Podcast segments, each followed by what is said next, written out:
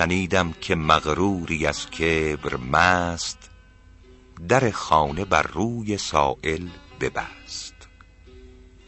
به کنجی درون رفت و بنشست مرد جگر گرم و آه از تف سینه سرد. شنیدش یکی مرد پوشیده چشم بگفتا چه در تابت آورد و خشم. فرو گفت و بگریست بر خاک کوی جفایی کز آن شخصش آمد به روی. بگفت ای فلان ترک آزار کن یک امشب به نزد من افطار کن. به خلق و فریبش گریبان کشید به خانه در آوردش و خوان کشید. برآسود درویش روشن نهاد بگفت زدت روشنایی دهاد. شب از نرگسش قطره چندی چکید سحر دیده بر کرد و دنیا بدید. حکایت به شهر اندر افتاد و جوش که آن بی بصر دیده بر کرد دوش. شنید این سخن خواجه سنگ دل که برگشت درویش از او تنگ دل.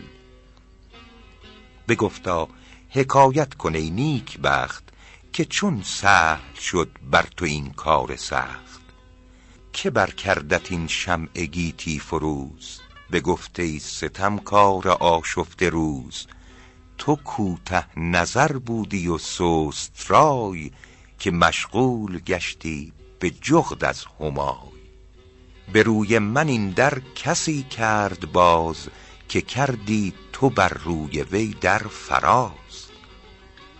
اگر بوسه بر خاک مردان زنی به مردی که پیش آیدت روشنی. کسانی که پوشیده چشم دلند همانا کز این توتیا غافلند. چو برگشت دولت ملامت شنید سرانگشت حیرت به دندان گزید. که شهباز من صید دام تو شد مرا بود دولت به نام تو شد. کسی چون به دست آورد جره باز فرو برده چون موش دندان آز الا گر طلبکار اهل دلی ز خدمت مکن یک زمان غافلی خورش ده به گنجشک و کبک و حمام که یک روزت افتد همایی به دام. چو هر گوشه تیر نیاز افکنی امید است ناگه که صیدی زنی.